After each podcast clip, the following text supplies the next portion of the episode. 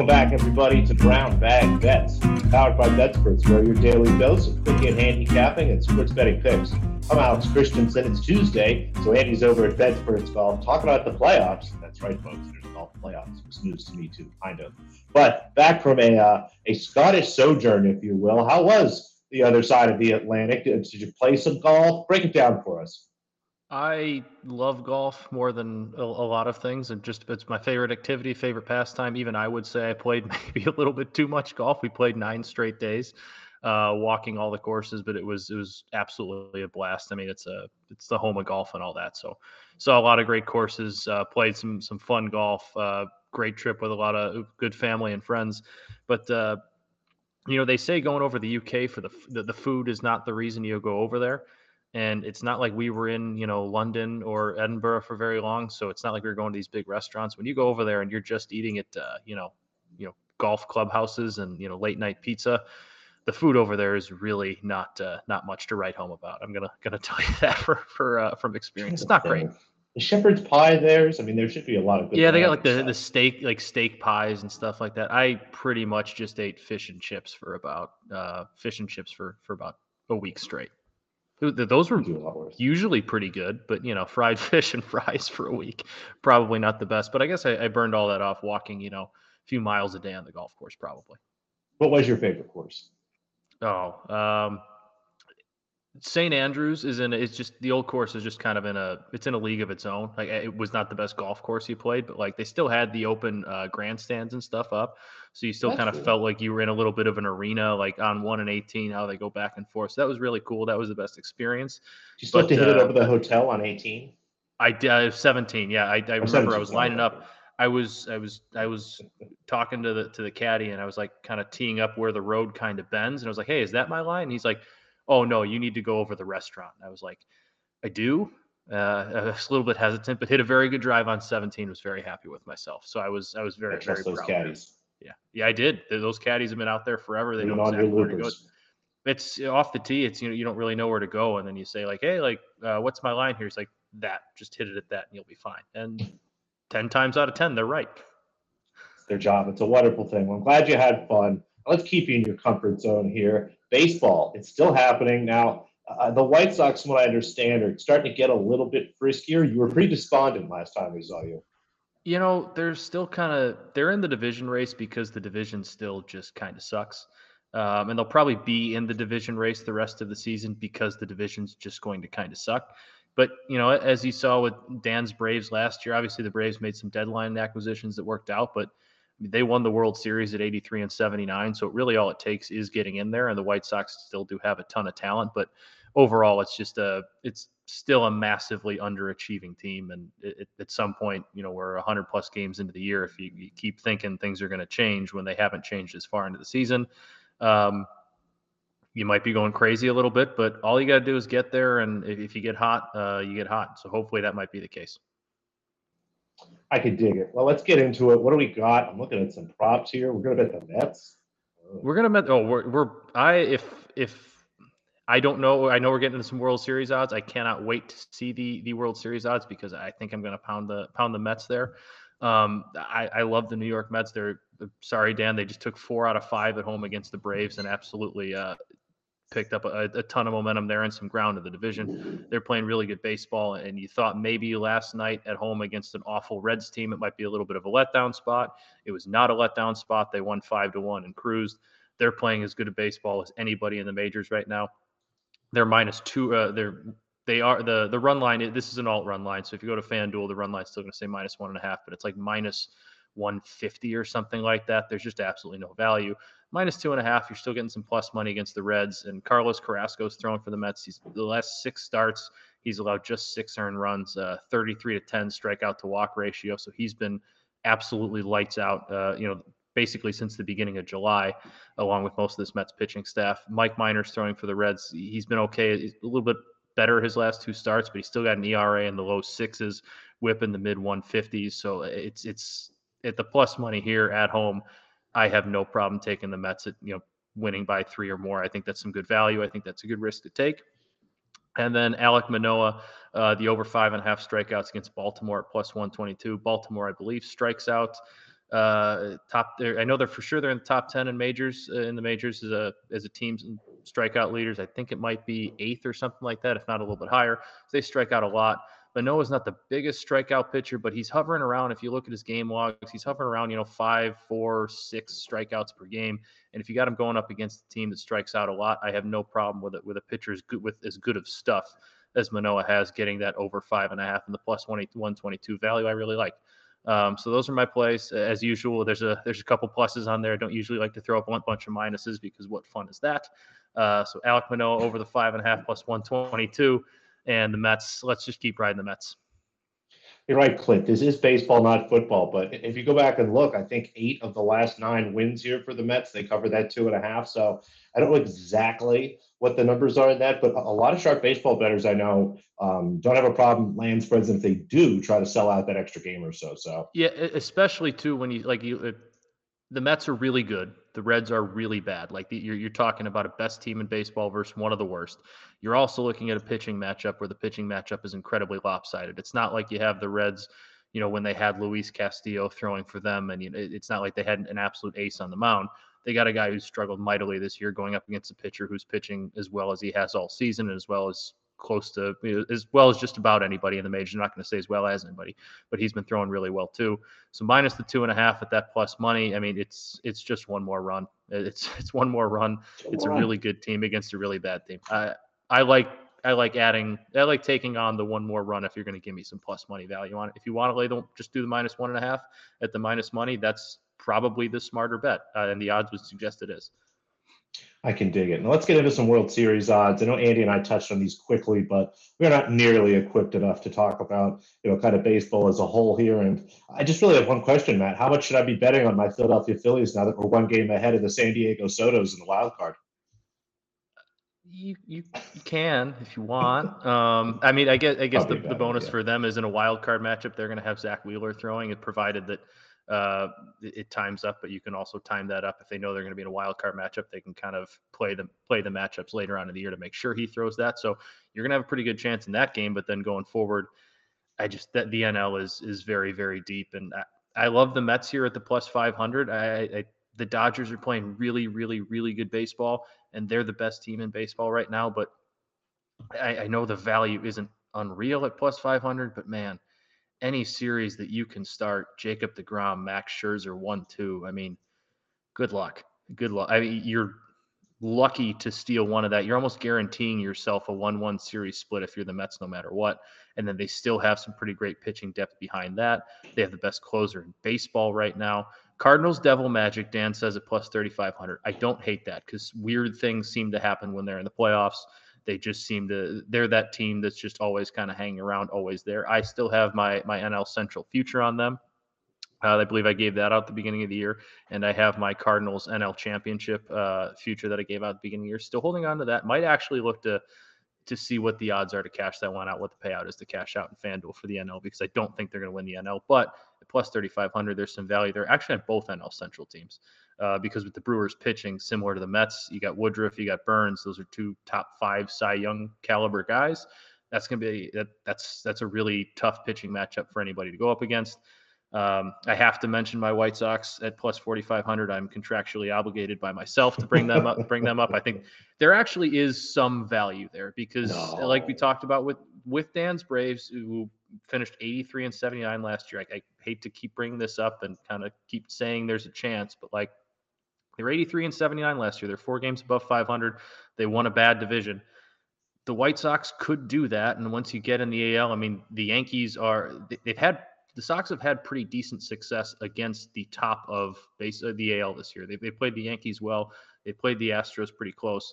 Um, I don't think they match up terribly well against them, but they do have Dylan Cease, who's starting just about any series, and he's probably the best pitcher in the American League right now. Him and Justin Verlander are kind of jostling for that position. They do have some talent behind them. So plus 4,500, there's definitely some value there because that's a team that is as talented as anybody in the in the AL and could get hot, but they just haven't really strung it together. But uh, my two favorite bets on that board right now, probably the Mets at the plus 500, and I don't even know who my. I, I like the Mets at plus 500. I can dig it. I mean, it's uh, like you said, a lot of this comes down to pitching, and the Mets are in good shape. It's That DeGrom guy, that's all I hear about on the Twitter. He's, you know, he, Mets fans are panicking because he, you know, didn't look good in the rehab start. Rehab's not looking good in a rehab start is similar to not looking good in spring training. It's these guys just kind of figuring their stuff out, working on some things, and then he starts against the Braves, retires his first 17 hitters. I think takes like a perfect game into the sixth. Like he's Jacob Degrom, he's gonna be just fine. And when you have Degrom and you have Scherzer as your one-two, I mean, that's I don't I don't see people. Be, it's really hard to beat those guys. You better hope you get to the bullpen tied 0-0 or one to one. I can dig it. All right, we got you all settled here. We got a lot of baseball. Now it's time for my comfort zone. Tennis. I want to hear some tennis. I haven't heard tennis picks in a long time. I need. I sh- you know what? I really should have been paying more attention when I was over in Europe because there were probably some some matches starting in like my prime time or my time where I'm actually not having to set an alarm at 5 a.m. or stay up super late. so that's on me. I messed that up. But also, I don't know that I could have legally placed wagers on FanDuel in Europe. So that's also a a lot of hurdles to jump through. But it's good. You're back. Quite a bit of stuff today. Some underway already, but we'll start uh, just north of the border in Toronto. Um, a, a, couple bets we made yesterday, but we'll just touch on them again quickly. Emma Raducanu, this number's actually starting to move against us. It looks like there's some late um, steam here on Giorgi Raducanu. Gave right yesterday at minus 125. I'm looking at minus 120 right now. So curious to see how that goes. I just still love the matchup. She's the much steadier player than Giorgi. I think has overall been playing better tennis these last couple weeks and have her almost a minus 160 favorite here. So anything minus 125 or better looks good. Cristina Bucsa goes against Shuai Zhang. Again, Zhang, somebody who generally beats up on lower competition and does well, you know, during the grass season on faster courts. Um, not really what we have here at all. And Bucsa is uh, starting to push into the higher levels of the WTA. Now, I don't know if she'll be challenging to win tournaments, but um, should be winning multiple matches, especially at some of these events here. Comes through qualifying in great form. Was able to get her yesterday at plus 145. I bet if you poke around, that's still out there, seeing some plus 140s, plus 135. So a little bit of momentum our way on that one. And then a first set over instead of the full match over here. Kudermetova, Tomljanovic. The total match is set at 21 and a half. And I don't think books necessarily do the best job that they can in terms of splitting this up in between two sets. They generally take that total, we'll look at nine and a half and sort of juice it accordingly. Where I look at this match here, and if it does go over, it's going to be with a very long first set. Both of these women play very long sets. I think we'll see a 7 5, maybe even a 7 6. So if you've got some first set alt totals, which is in very, very few places, looks like an over 10 and a half, too. But I think we'll see a long set here and probably a quick second. So curious to see what the live lines look there. And those are all today. Tomorrow, Leylah Fernandez. This is one of the earlier lines for tomorrow playing Beatriz Haddad Maia. BHM, you know, ripping through the early part of the season. But if you go back and look, has struggled against better talent. Fernandez um, won the U.S. Open last year. You know, I'm sorry, finished second in the U.S. Open last year, and not that you know she's the exact same player she was at that point, but just a much higher caliber of player that Haddad Maia has been playing over these last few games. So happy to lay the spread here. Um, feel free to play the money line minus 135, minus 140 or better. Looks good to me, and that'll be early tomorrow. And then in the Challenger event, or 125K, depending on how your book lists it here, in Concord. Um, we'll start with a match this afternoon. We gave this one out yesterday. Oh, I'm sorry. Um, where's Wang Xiyu? Did she start already?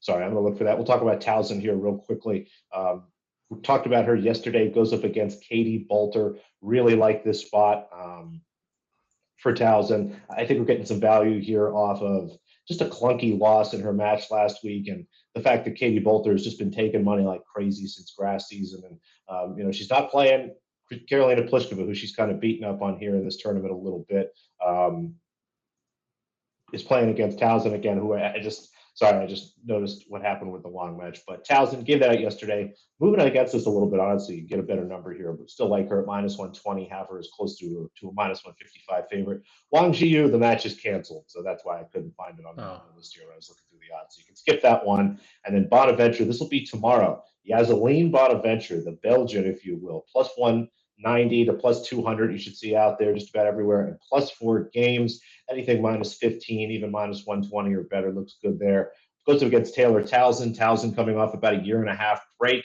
um, after having had her first child. Congratulations, but generally is not the best for your conditioning in terms of tennis. Played a little bit last week, looked pretty fatigued towards the end of the week. And either way, I have Bonaventure a much closer um, line we're seeing here. So a bunch of stuff for today in Toronto, just one match in Concord, and a few early tomorrow morning. I just love that in Toronto you gave out an outline, and I'm giving out outlines in baseball. I feel like between the two of us, there's always at least one outline a show. We love outlines here. We love the value. If you like the main line, you probably like the outline. Yeah, if you like the main line, just give up a little bit more, take the outline, take the value. It's a lot more fun that way.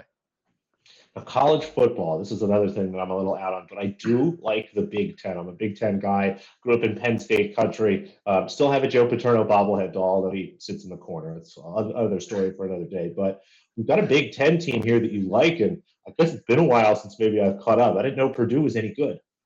Purdue, uh, Purdue has a very, very interesting offense coming back this year. They got Aidan O'Connell, who's, who's been their quarterback, who's quarterback last year. Uh, he was a led a top five offense. Their, their, passing offense was elite and should be elite again this year.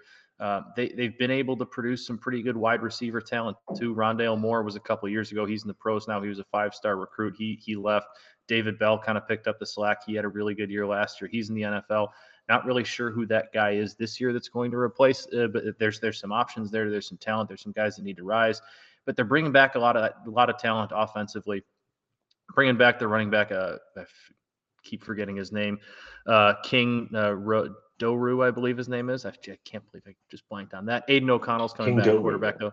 That that's the big one is Aidan O'Connell at quarterback I mean, I, I, feel like I've mentioned the, the words dark horse Heisman candidate uh, for a few quarterbacks we've talked about, whether it was Cam Rising with Utah or Will Rogers with Mississippi State. But Aidan O'Connell is going to put up numbers like that this year in that offense. And they really just need a little bit of help running the ball. Uh, if they can just get a little, like they got nothing running the football last year. If they get a little bit of help there, they got the running back coming back.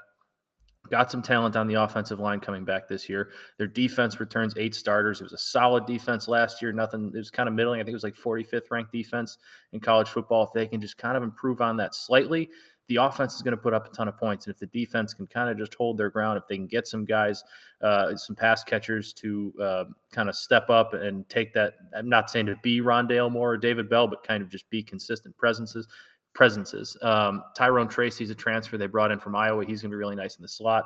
Payne Durham is one of the better tight ends in, in the Big Ten. He comes back this year. So there's a lot of talent offensively there. And then you look at the schedule. They open up with your Nittany Lions at home. And looking at their schedule, that and at Wisconsin are probably the two toughest games of the season. They miss Ohio State.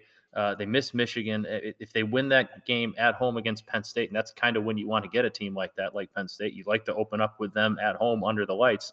Uh, that, that's a tough atmosphere with an offense that can score like you like yours can. Penn State's offense scores struggles to score a little bit. Excuse me. Uh, I think their their passing attack might fail to keep up with Purdue's if Purdue gets hot early.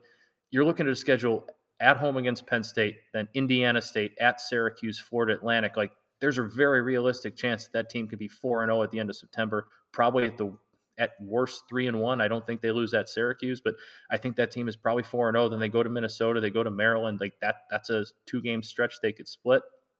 They close out the season at home or at Illinois, at home against Northwestern, at Indiana, like they probably win 2 of 3 if not 3 of 3 there. It's not really hard to see Purdue ending this season with 8 to 9 wins um, and contending for that division title. So at plus 140 for that over seven and a half for a team that you could realistically see starting out a season four and 0, 5 and 0. I, I really like that over seven and a half. Um, with all that returning talent offensively, with the eight starters coming back defensively, you just need to see some marginal improvement there. You need Aidan O'Connell to stay healthy. And if you get that, I, I really don't have a hard time seeing this team being an eight or nine win team. Get the boilers going or the boiler. Boiler up. Let's go. Boilers going. I don't. They don't play the Irish this year, so I can be a Purdue fan. What do you make a boiler with? Anyway, we'll get it started. We'll get it going. All the boilers. Dan, what's I like the, ooh, I like Dan's prop actually. If I like mm-hmm. him that much to to sprinkle him at plus six hundred to win the West, I like that. Um, I, I, I do think there's a chance they play. It's they're at home against Nebraska, at Wisconsin. If they can, if they go one and one in that stretch, I really think they're they can they're going to be in the conversation to win the West at the end of the year. I'm not sure they're going to do it because Wisconsin is always going to be consistent. I think Nebraska is going to be better this year, but like they're going to be in that conversation. That's all you can really ask for. And I think the offense is going to put them in a chance where they're playing with something to prove the last couple weeks of the year. I can dig it. So, a little baseball, a little college football, a little bit of tennis, all good things. Um, that wraps it up day. for us today. Give us a like, give us a subscription, all that good stuff. Some nice comments, and uh, hop on over to the BetSperts Golf Stream where you can hear what the boys are talking about today, and you can still take chance. I mean, there's only a few more events, but the rest of the year for just a dollar. Those guys are crushing it, by the way. They're every week it's a new winner. They're they're they're doing really well over there. I wish I was actually betting it every week and remembering to get my bets in because I keep forgetting. Well, hopefully you can be smarter than Matthew Rooney and take advantage of that. We'll see you tomorrow, folks.